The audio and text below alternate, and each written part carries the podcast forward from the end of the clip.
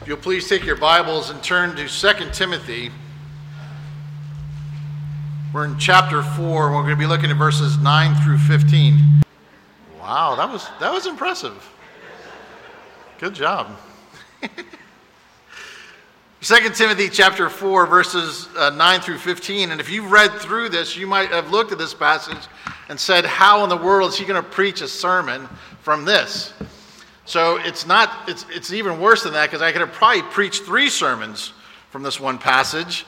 And I'm going to go through quickly some of the issues. But again, I want you to, to grasp and understand what it means how God provides for us.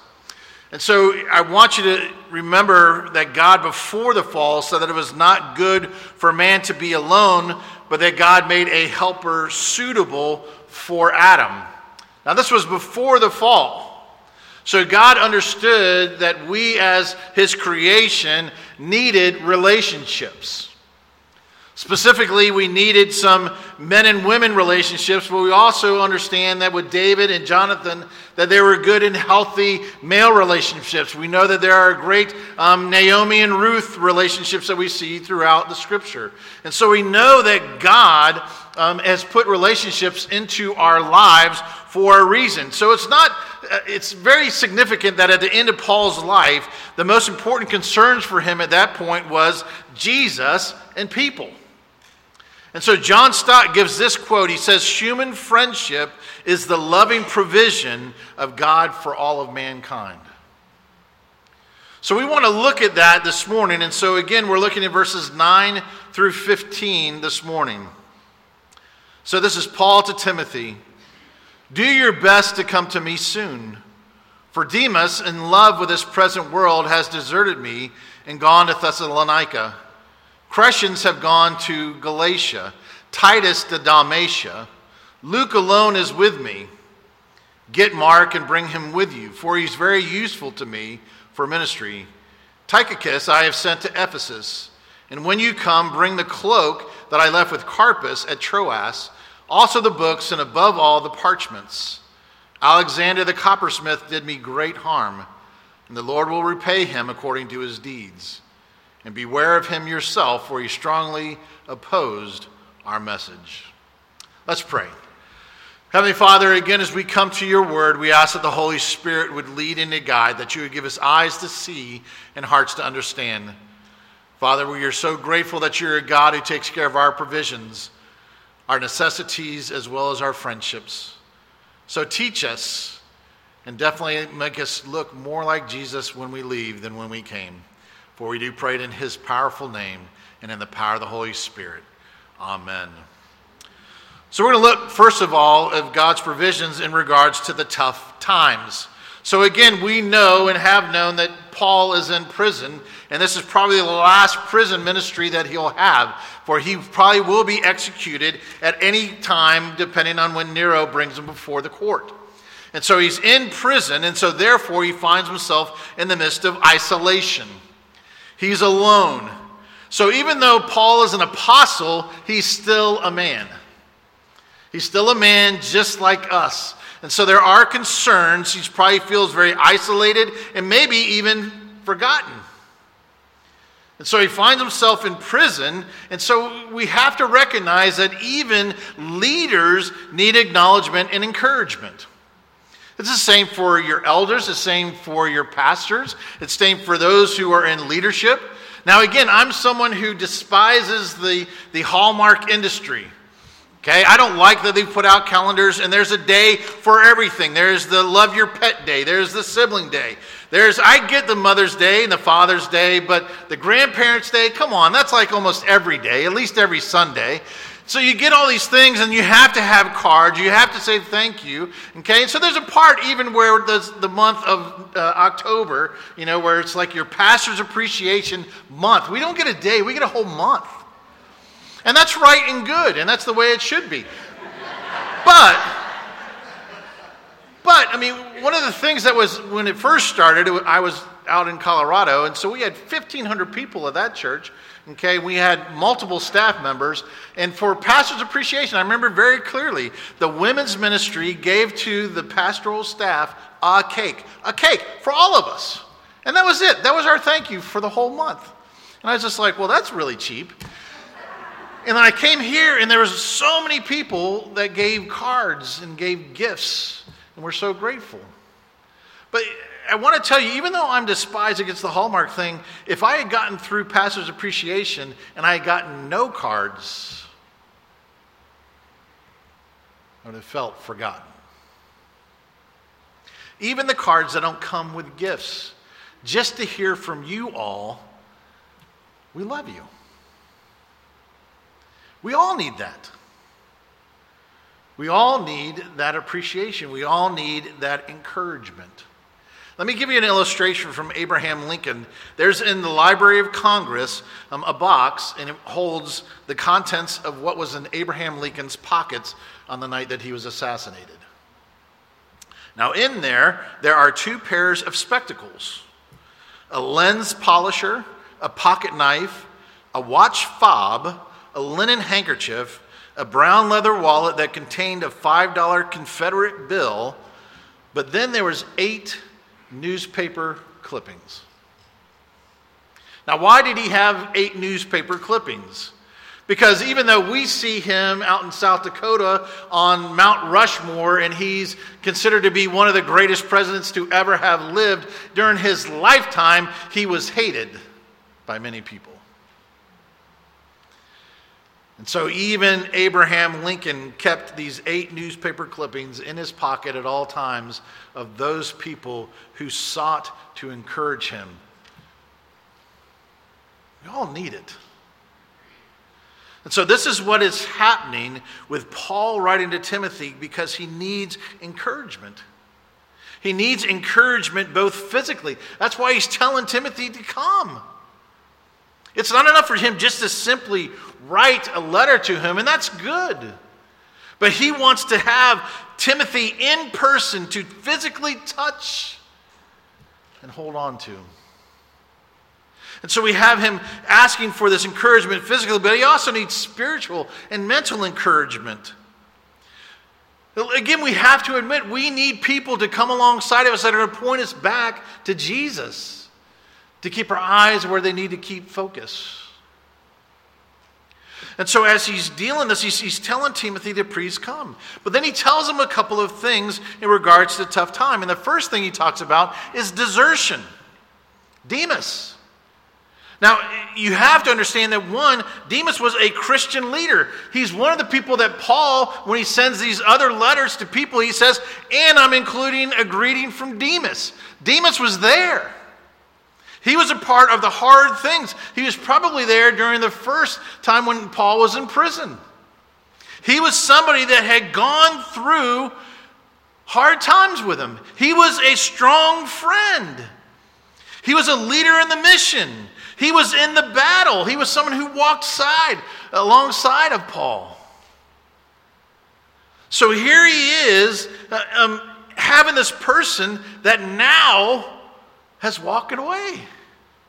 1 Corinthians 10, verse 12 says this Therefore, let anyone who thinks that he stands take heed lest he fall. Now, what does that mean? That means that we need to make sure that we don't get caught up in the love of the world. That's what Paul says. He has found the love of the world. Now, again, what does that mean? And if you were to go to the, to the commentaries and listen to different pastors, people are on extremes on both sides. Some people would say that, hey, what he did is he, he committed apostasy. He left the faith. He quit. He's done. He probably was never a Christian. I don't think that's true. I think he got to the place where he just didn't finish well. See, part, part of the scripture is reminding us how to finish our walk with Christ well. See, he'd gotten into the place where, again, it was probably just too much of a cost anymore. And we get that. If we're honest, I've become more hardened as I've gotten older. Again, I've, I've, told you when we were when we were young and we didn't have any money and anything like that. If God wanted to call us onto the mission field, heck yeah, let's go. What do we have to lose?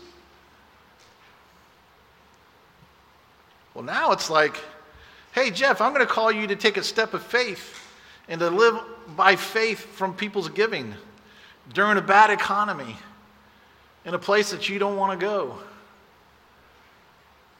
Well, I don't want to do that. I just bought a new lawnmower, for goodness sakes, God. It's a propelled mower. I don't even have to push it now. I just pro- push the handle and it propels itself. And I've got good furniture now leather furniture. What am I going to do with that? I can't take that on the mission field. I can't take that to Africa. I don't think I'm the only one who likes comfort. But it is a question for all of us to ask how are we finishing? Because here was a man who was in the mission, who was a strong friend to Paul, who was a leader, who found the lure of comfort to be more enticing than to finish the race. So we have to be more mindful that, again, sometimes the deepest hurts come from people we love the most. And that was Demas to Paul. But there wasn't only just the desertion, but there was great opposition.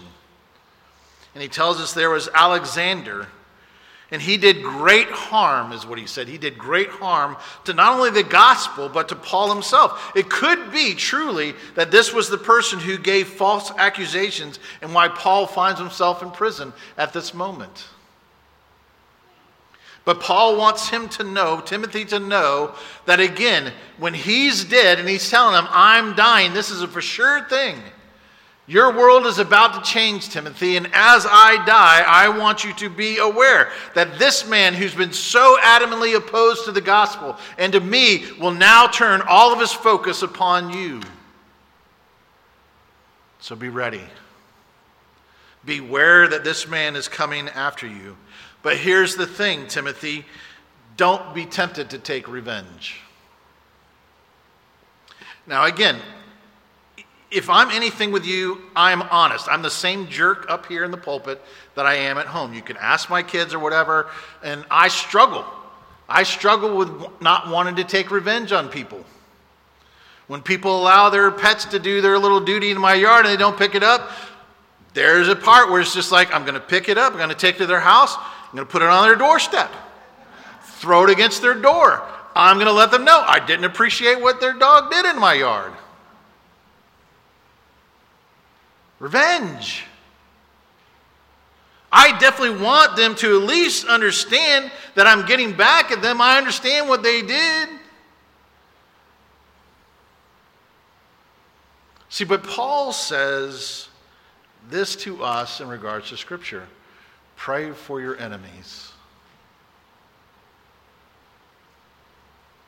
Again, easy to say, hard to do.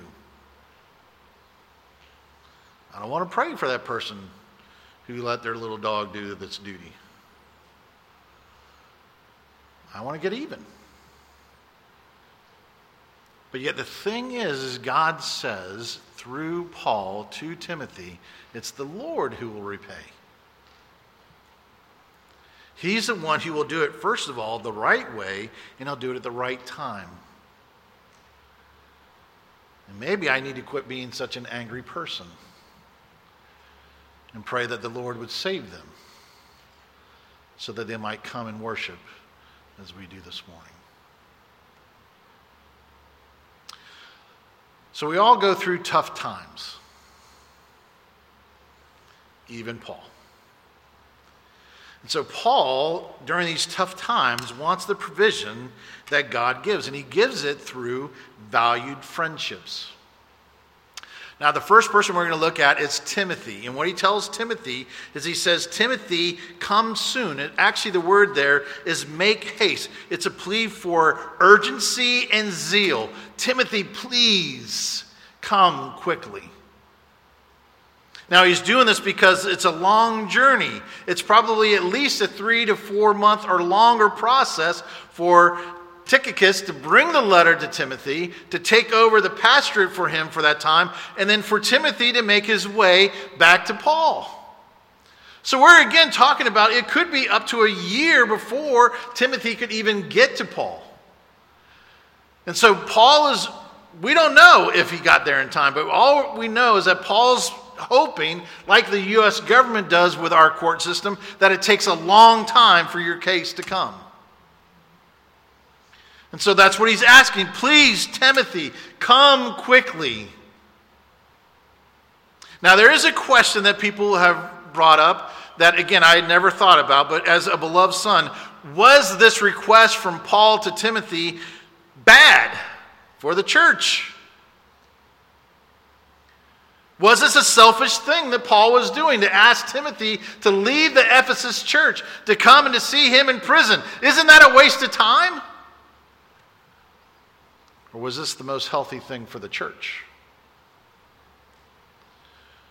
See, again, God, I, I, tell you this I have rocks, literal rocks, in my office, okay, because one of my best friends um, did this for me. He says, Jeff, God doesn't need you.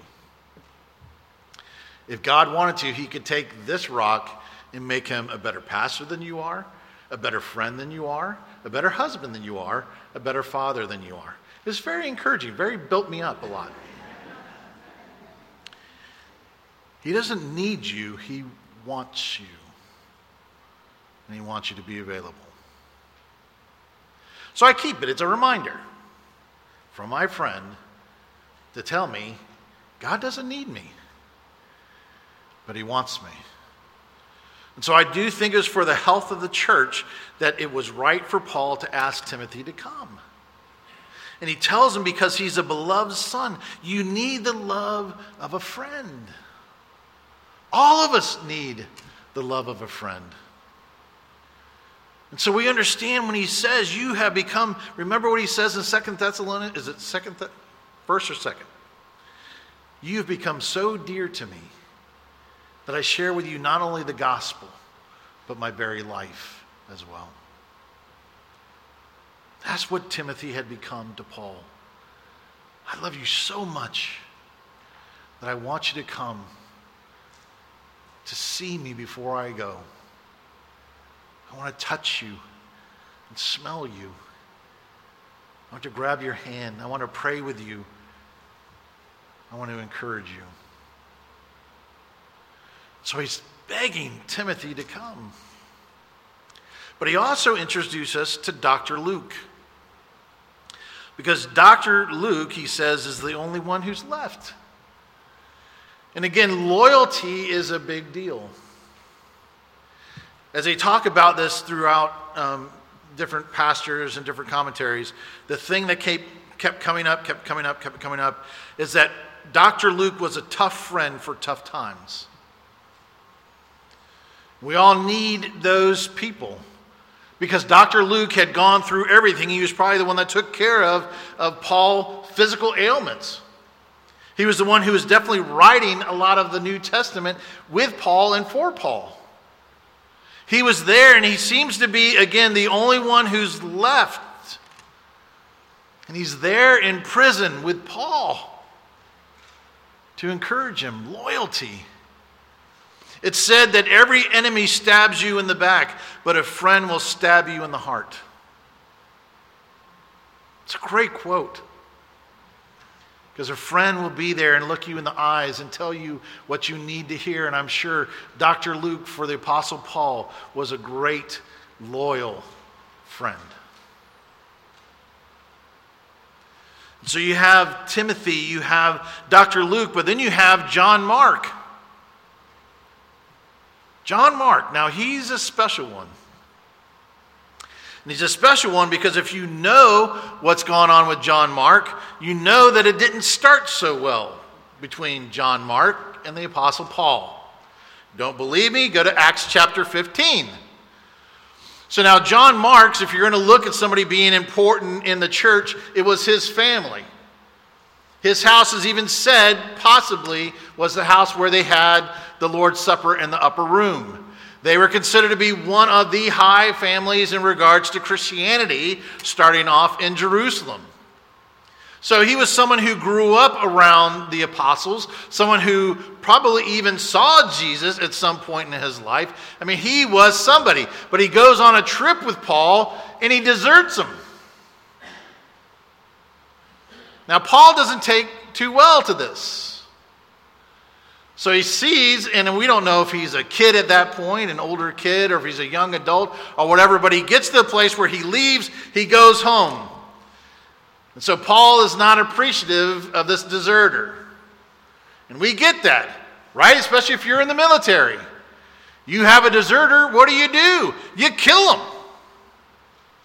Here's someone who's supposed to be there through the thick and thin. You don't leave, you don't walk away from this. But here's little John Mark, goes home. Well, they get to the time where they need to start going back out. And here's Barnabas, this great man of the faith, saying, Hey, we need to take John Mark with us. Ain't going to happen, Barnabas. Oh, no, Paul, it's going to happen. John Mark's going to go with us. Do you know John Mark's a loser? He's a quitter. He's a deserter. Your cousin's a know nothing, good for nothing jerk. Leave him at home and he can do women's work. Now, don't send me emails and texts or, that was horrible. He probably said it. Barnabas says, Paul, you're wrong. And he takes John Mark. Now, what happens at this point is we see that there's a restoration. Because here is Paul, and he tells Timothy, bring John Mark. Now, again, we understand that a couple things have happened. Probably John Mark has matured. He's probably grown in his faith a little bit. Time has passed, and Paul has had to figure out he was wrong. So, what he does is he brings about a restoration, a reconciliation, and he uses a word that, again, if you were to, to, to understand about Philemon, uh, again, the, the person that was a slave, and he says he was useless, now he's become useful. He's using that kind of play on words of saying, John Mark, this person who was a deserter and a useless person for the ministry, has become useful to me and to the ministry. And there's a great reconciliation that happens between obviously Barnabas and Paul, but obviously between Paul and John Mark. And there's a restoration to where he is useful for the ministry and is actually called by Paul to come and visit him before he passes away. So it's a great encouragement for us, for all of us, that there is restoration. So even if you have blown it, and I mean really blown it, don't let Satan whisper in your ear the lies that you can no longer be used or God doesn't want you. Remember, it's God who loves you because he loves you because he loves you. And that's an incredible gift. You can't earn his love. And you can't throw it away either. His love is perfect and it's kind. And those of you who have been beating yourselves up for years because you never measured up, because you don't fit the mold, because you don't think you're quite right, you need to live in grace. And you need to preach it to yourself every day that God loves me because He loves me because He loves me. But for those of you who find yourself going, God made a good choice when He chose me, you need to live a little bit into the legalism and find out that God's a holy God. And He wants you on your knees, and He wants your heart, and He wants your head. Both are true. So that's how we find John Mark being reestablished into the ministry. But then we also find faithful ministers. Crescent. Now that's a horrible name, but Crescent is out doing ministry. He's a missionary to, to the, he's out in Galatia. Then you have Titus, and we know Titus because we have his book. And Titus was a leader among leaders, and he's out there in Dalmatia, and he's doing the ministry. But then you have Tychicus, or Tychicus, or Ty- I don't know. He's a guy. But he's a beloved guy. He's a beloved disciple of Paul. And again, it's one of these things because for those of us who are in ministry, it's really easy to get caught up and go, I don't measure up. I, I did an internship in, in, outside of Washington, D.C., my first year of college in youth ministry.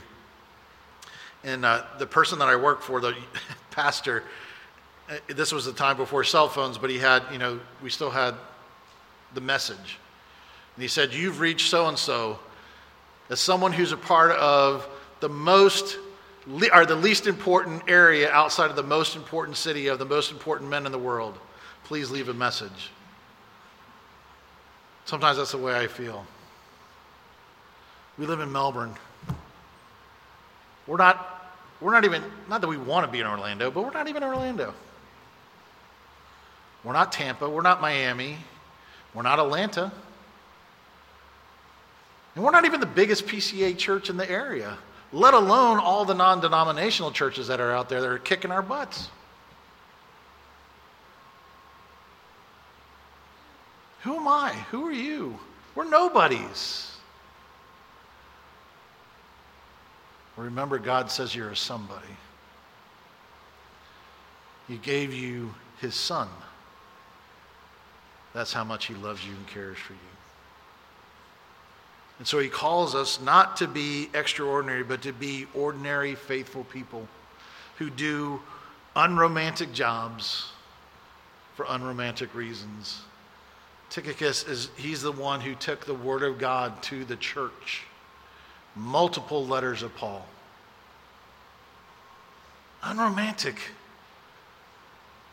Yet one of the most important things so that we might have the word of God in our hands today. You never know how God's going to use you. For what purpose, at what time, for what reason.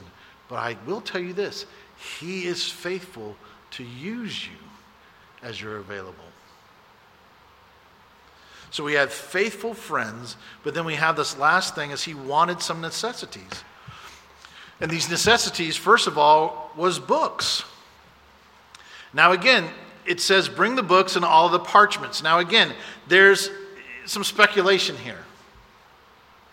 First of all, I want you to understand there was an intellectual understanding that even in Paul still needed books. He still needed his intellect.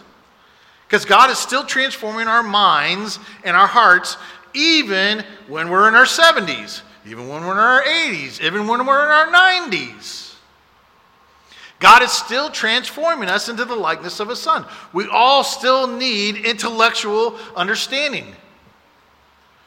So, again, he's wanting his books. Now, again, there is speculation here, and it's also just pure speculation. So we don't know if this is uh, the parchments and stuff like that were the Word of God. Did Paul ask for the Old Testament to be brought to him? Maybe. Did he have all the things that he had written down about Jesus and the ministry and everything that he had? That was what was there for the parchments. Maybe. I mean, he does have, now think about this. He has John Mark, who writes the book of Mark. He has Dr. Luke, who writes Luke and Acts. And you have the Apostle Paul. You have a significant portion of the New Testament with those three people standing together. So maybe he did have all this stuff, and maybe this becomes the foundation for the New Testament. We don't know. But he wanted his books. Is that bad? No. Continue to improve yourself, both your mind and your heart, as you continue to grow in Christ. The second thing he wanted was his cloak. Now, of course, this is a necessity. He's in Rome, he's in prison. He probably got taken away very quickly, so he's left some of the stuff. We know it's in Troas. We know it's there, so he left his cloak. So, hey, please bring my cloak. I'm cold. Now, there is a question, though, for me. Paul, buy a new cloak. You're in Rome, for goodness sakes. If you can find a cloak, you can find a cloak in Rome. You've got Luke there. Why can't he go out there and just buy you a new cloak? Now, I do think this is a part of where Paul was. Paul never wanted to be a burden. Even at the end, he shows his true color. I have a cloak. I know where my cloak is. Please bring me my cloak. Now, again, as a jerk of a pastor, I would have said, Paul, buy a new cloak. It's okay. But there's an extra point I think that's there, a part of this cloak. Because it's not just about the cloak, I think it's because he wants his friend. Timothy. He wants Timothy. Please pick up my cloak. Because it's not the cloak that's the important thing. Timothy, it's you. You're who I need. You're who I want in my moment of need. So understand that if you have friends, that is a provision of God Himself to you. So thank God. Thank God for the gift that He's given to you in whoever you name. Whether they be missionaries that you don't get to see, whether they be friends that are across the country or in other countries, whether they be people who are sitting here in the seats next to you. Thank God for the gift that He's given to you. But secondly, let your friends know the strength that they provide to you. Again, listen, I, I, think, it's I think it's human nature. I hear way more negative things about who I am than positive things.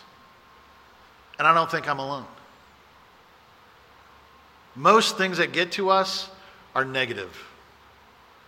What we do wrong, what we don't do right, things that we didn't do, things that we have forgotten, people that I misspoke about, what what we don't do well at is encouraging one another and building each other up.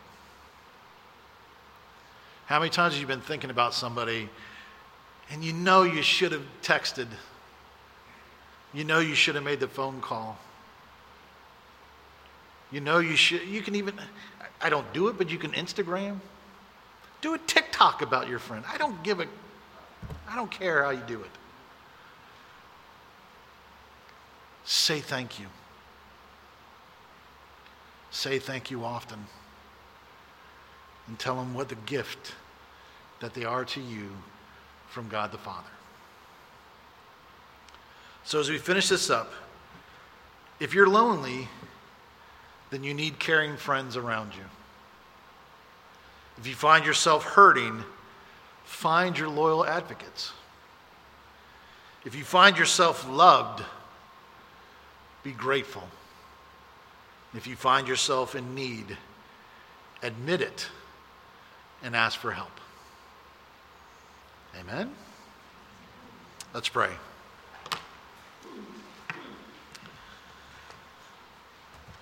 Heavenly Father, I do thank you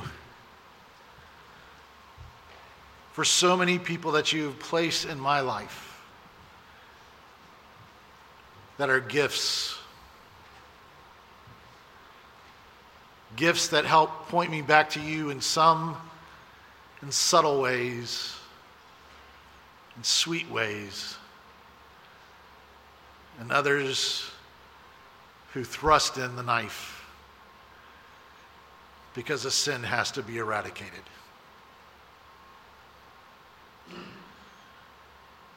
Father, I thank you for this passage.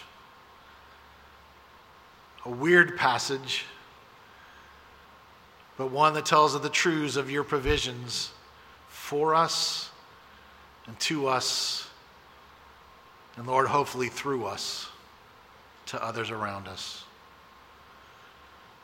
And so, Father, may our greatest example be Jesus Christ, who gave his life as a ransom for ours, who was willing to die a physical death and a spiritual death so we didn't have to. But then, as he is raised from the dead, he gives to us a righteousness that we can never earn to allow us to hear the greatest thing we can hear that we're a child of the King.